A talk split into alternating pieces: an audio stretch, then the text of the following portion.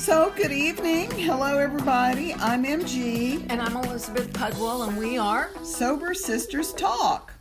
So, this is our podcast, and we record weekly, which is really beneficial for me. We always get to catch up a little bit first, and we kind of discuss what we're going to talk about with you.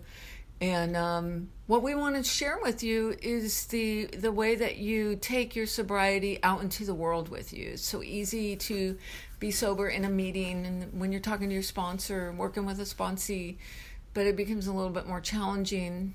Um, you know, just to, to walk the walk and to take it out into the world.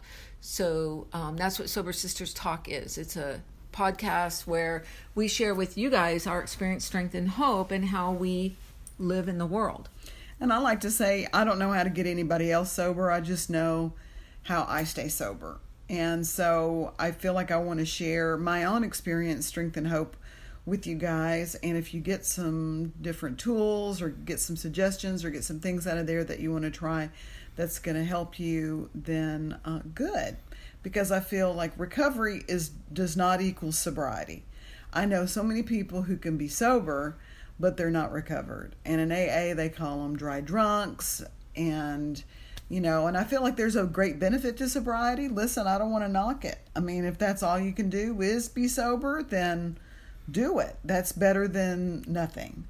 But Elizabeth and I really try to, I think, send the message that sobriety is the beginning and recovery is the additional work that we all have to do in order to really experience what they say is happiness, Happy, joy, joyous, and free.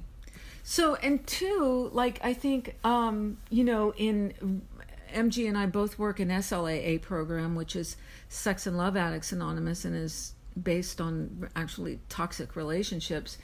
And yeah, you can, you know, pull away from a relationship, but this the the recovery behind um, you know the withdrawal and this and the the removal of the relationship is it's just phenomenal from my point of view. It's changed me in so many ways and made me uh, a much better person so.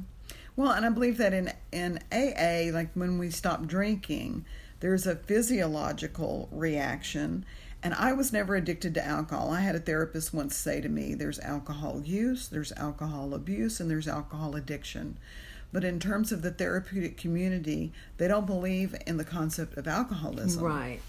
And so, and she said, you know, people can use alcohol for um, medicinal purposes, people can use alcohol to, you know, maybe calm themselves down but then you know I, I did abuse alcohol but i was never addicted to alcohol. So when i stopped drinking i was able to stop.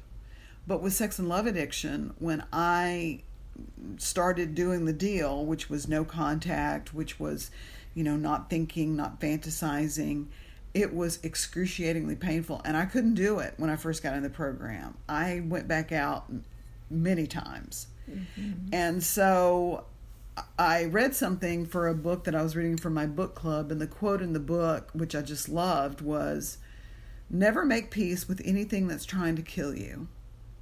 And I feel like this program is always trying to kill me. That the addict is ready to rock and roll. She's out there alive and well and in fit, awesome shape.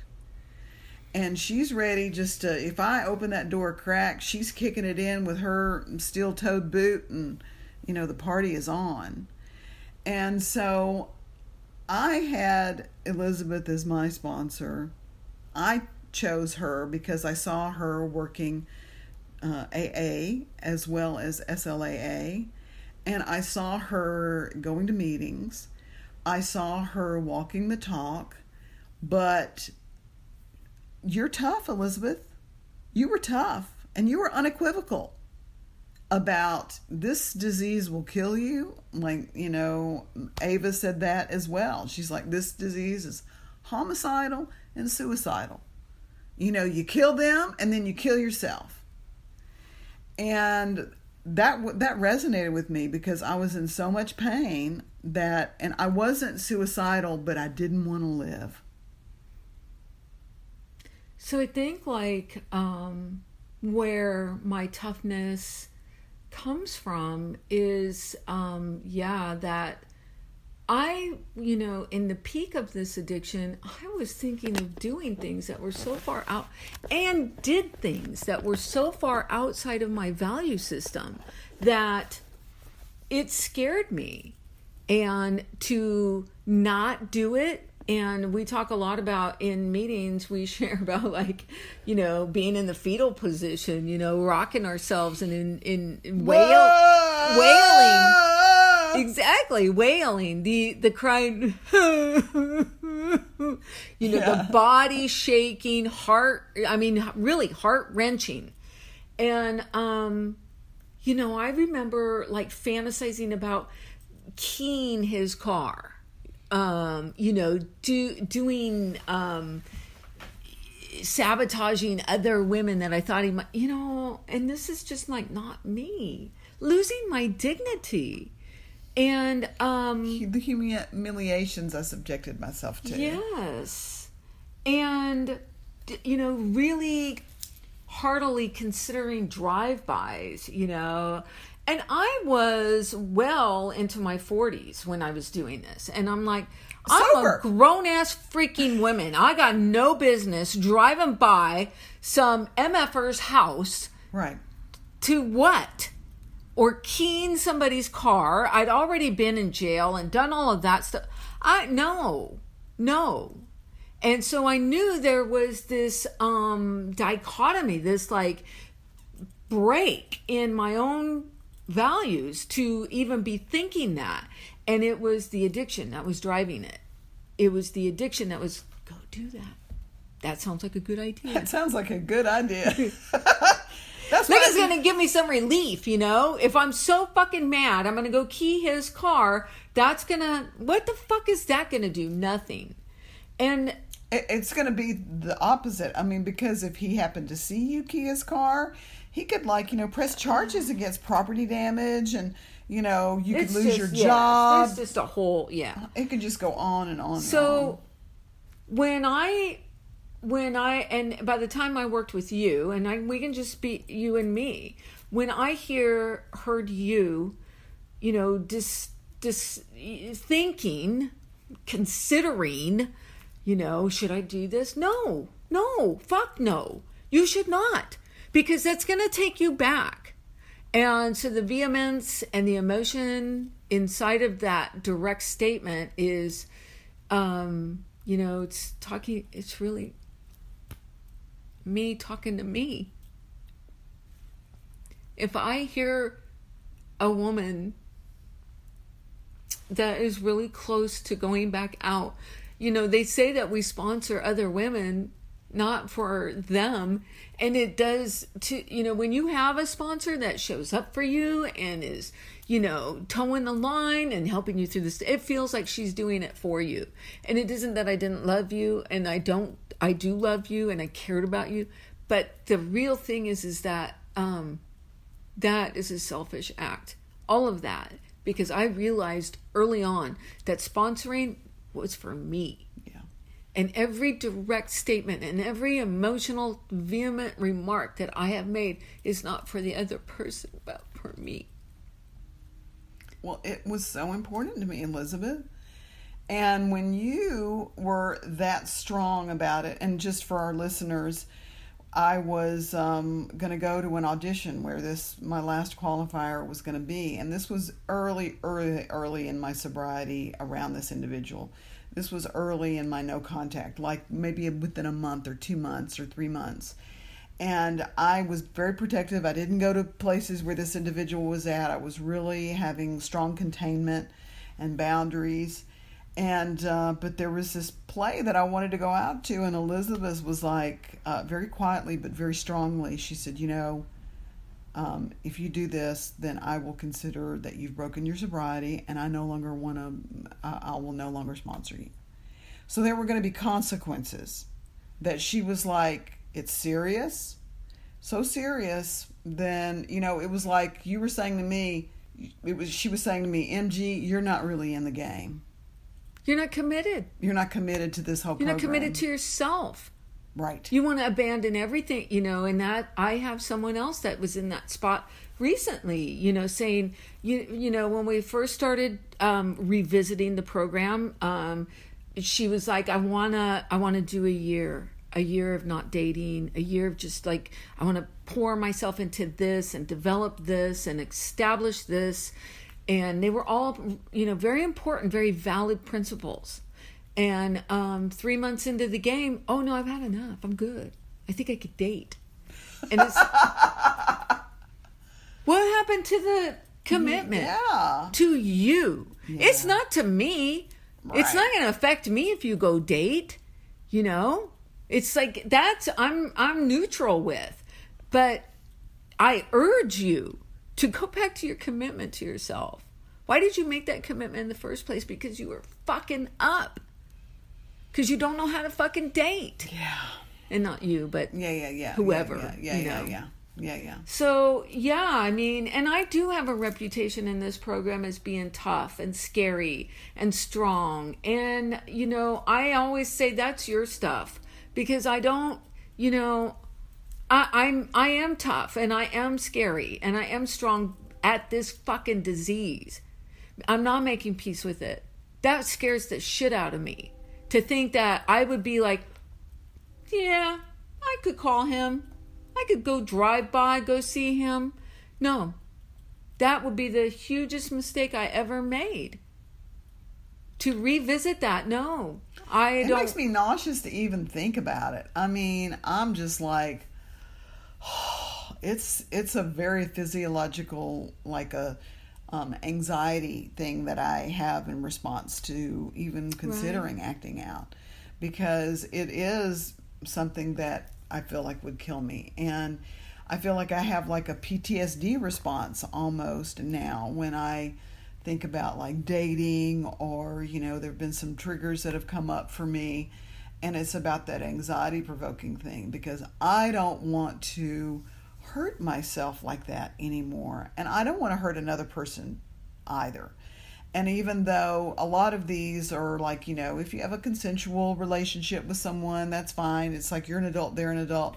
But for me, it just gets so wonky so quickly, and I just can't risk that. And so I believe that this program, and I think our first podcast was about this We program did is with serious. serious. This is serious, and uh, and you know why why we're strong and why we're uh, unequivocal about things, and um, and I believe like it doesn't really serve us just to you know, in AA they call it half measures. Half measures availed us nothing. And so um, I've kind of like taken on that sort of mantra with you as well. Now, there are some of the women that I have sponsored that they have continued to slip, but if they're working, That yes, I mean that is not the same thing. It's like, but you know, uh, when we were talking about it, when we did that first podcast, and we were talking about like how serious it is, and some, you know, sometimes we don't express this and we don't discuss this in meetings, and maybe. You know, I think it, it only may come up in a meeting with, that's very intimate and maybe a gender specific or somewhere where the same people come frequently and it's very comfortable. But you know, the the truth is is that I was probably, uh, you know, I was I was an inch away from drinking. In yeah, in the in the end of my yeah, my right before withdrawal and um my qualifier and I'm our relationship ended in a rape. And so those two things are extremely serious. And not only did it end in a rape, but it ended in a rape where I was like, well, he didn't mean that or he didn't you know, the truth is is that he um you said no. I said no, and he kept on. And that is dangerous. You know, I would never want any woman to experience that or to go through that. And it it might not seem like your toxic relationship is life threatening, but you know, you and I both have know at least two women that have killed themselves over this. Over this disease right here in Houston in this program. And that's enough right there. And I can't tell you how many rapes And how many women I know that have that lost have their sobriety? contracted herpes, that have you know engaged in other behaviors, drinking, whatever, you know. So it is. It's serious. And my strength and my vocality, my, you know, when I talk about it, is geared at that. And it isn't for you, Yeah. it's for me. Yeah. I don't ever want to go back there, and I will not make peace with this thing. This thing is alive and well. And the way that I keep Woo! it at bay is to do this Right. to meet with other women, to go to meetings, to practice sobriety, to uh, maintain a spiritual connection with my higher power. Um, We were talking about that last week where, you know, working out and doing, you know, like whatever it is in terms of like journaling or reading or workshops. It's like, you know, it can go on, on, on, all the things that we can do for our recovery. And you do them and you do them regularly. And uh, and I believe that that's why I think that you have as much sobriety and strength around it. And you know, and I have seen a lot of women come and go in this program, and and you know, I feel like that's fine. You know, come and get some like you know they say take what you like and leave the rest. And a lot of women do that. They come in and they get some um, tools and they get some skills and they kind of resolve some of their issues that they have going on. And i feel like they reach that plateau. Remember you know it was like us helping each other up Right. to a they reach a plateau and they're like I, I can be comfortable here. And they go off on their lives and i'm like okay well and good.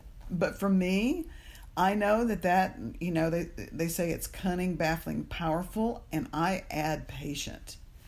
And like surprisingly Waiting. so waiting waiting like the waiting. spider with Yeah. the fly. Here we go.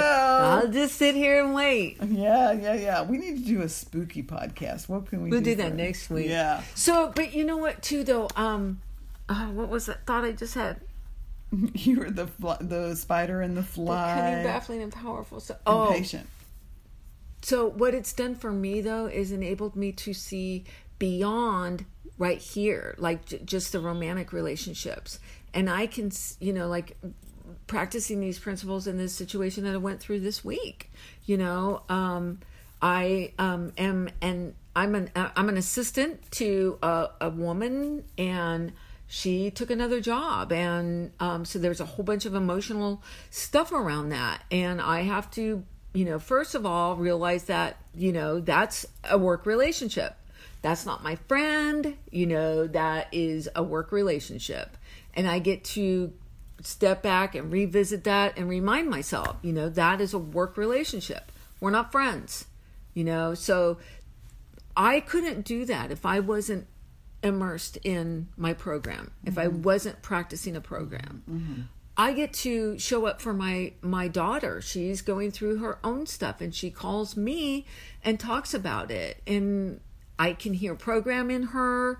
You know she's never been to a meeting but where does she get it from? You know because i can show up for her and teach her along the way and she's in the other room listening when we have done these things you know or she's heard me on the phone or you know it's by osmosis she's gotten some of it. So it doesn't just stop in in those romantic relationships. Hmm.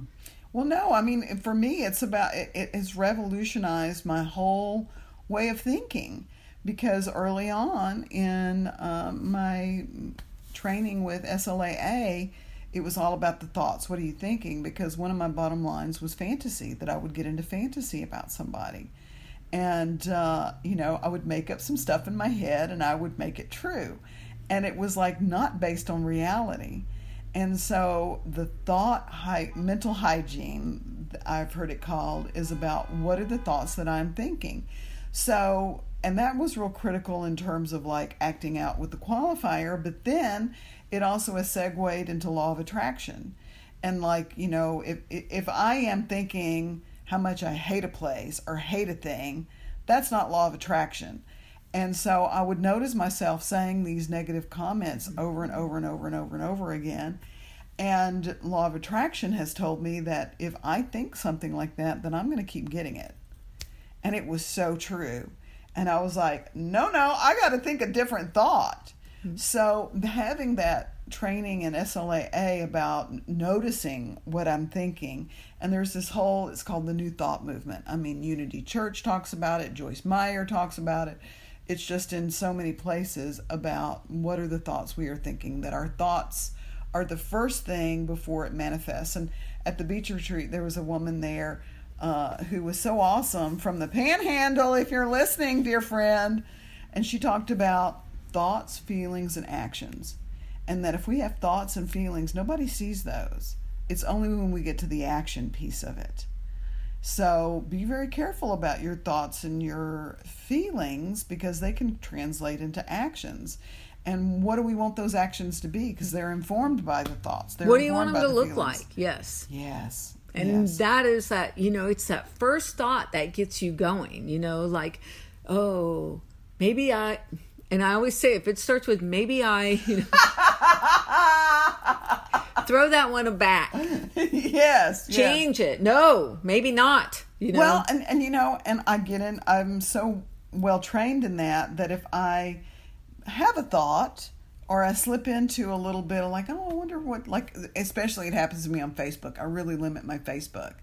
So, and I've hidden people that I don't want to see. I haven't defriended them because, you know, I want to still keep in contact because of acting or whatever. But I hide them and I rarely go look at Facebook. I'll do it to like see people's birthdays and whatever.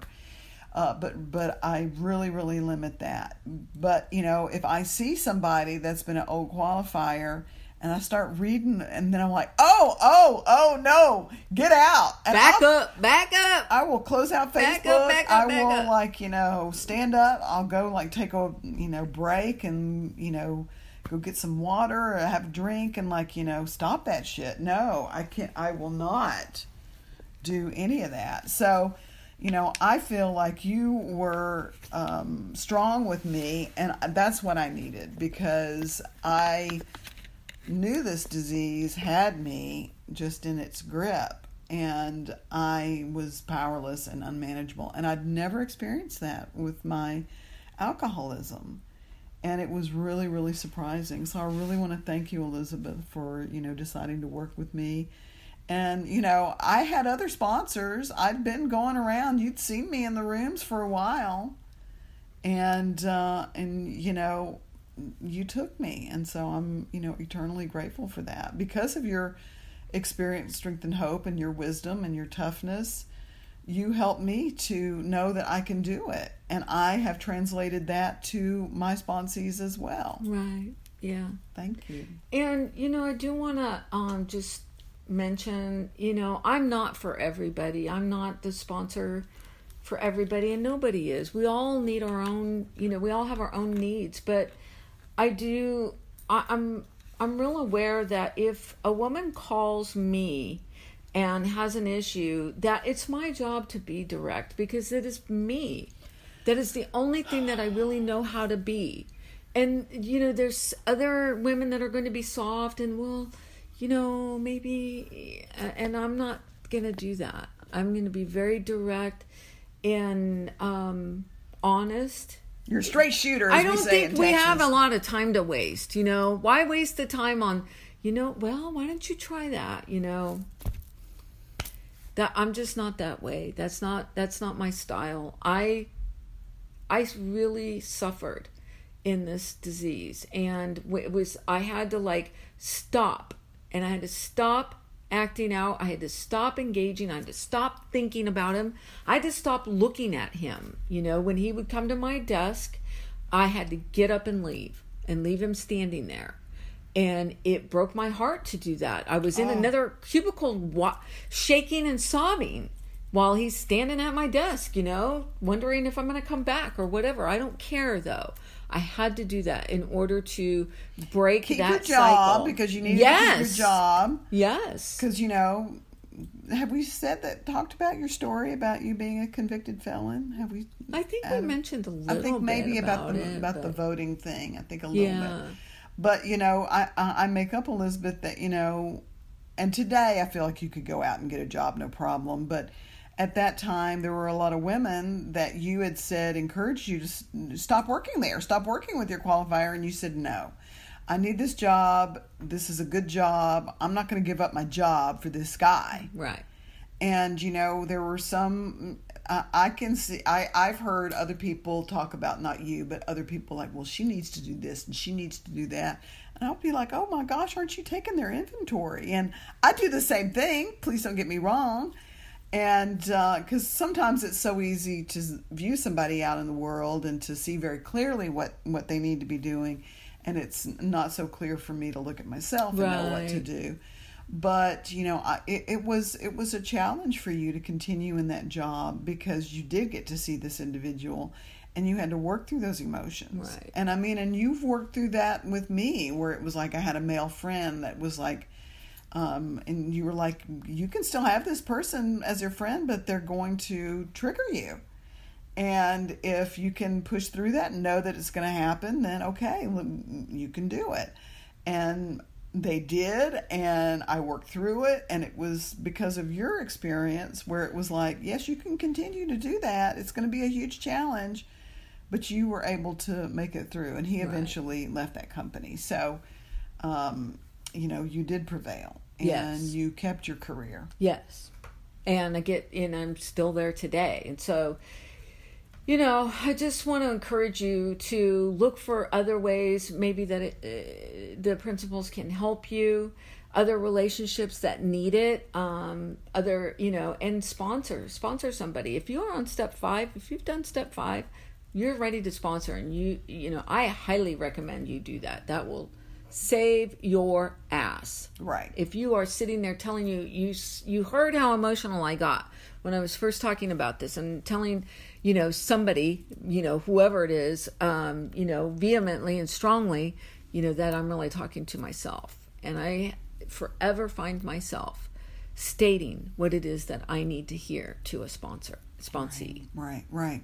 and uh, and and I actually heard that at the most recent I don't know if it was a Texas conference or where it was, but that was like a part of like the message that was going around is that you don't have to be finished with your steps. You can, you know, uh, if you're just a little bit further along, and I know that you like to have step five because, you know, that's really the lion's share of the work. And I believe that a four step can be traumatic right. to a certain degree. Uh, a first step can be traumatic. It can be all of them Any can of be them. kind of traumatic. Nine is kind of like overwhelming, you know. But sure, sure. But I feel like you've gotten enough under your belt that you can um, be ready to sponsor someone at that time and uh, and then you know, in AA they do it very quickly. But for SLAA, I recommend that you work it with your sponsor, and I personally want my sponsee to to set the pace. If they want to push, push. Let's go. Let's do it. I'm ready. You know, you do your work, I'll hear it. And uh, and then there are some people that you know they'll sit on their four step for a year or whatever. I'm like, okay, I don't recommend that. But uh, okay, if that's what you need to do, if you feel like you can't push through the work, I, I make suggestions and I and I do encouragement. It's like I encourage you to do this. I suggest that you do that, but they're driving the bus. It's their program. Right. If they want to um, go full speed ahead, let's do it. If they want to uh, and then I'm with one person. I'm we worked through the steps. It's been about a year, and she wants to do them again. And I'm like, let's do it. Let's go. And I don't know, is the new step workbook out on the fellowship wide service? Do you know if that's I don't know, but this is a really good resource as we wrap up to go to fwsslaa.org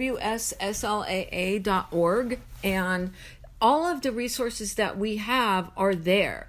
Um, I believe some you have to order. I you can download the book though and read it that way on Kindle.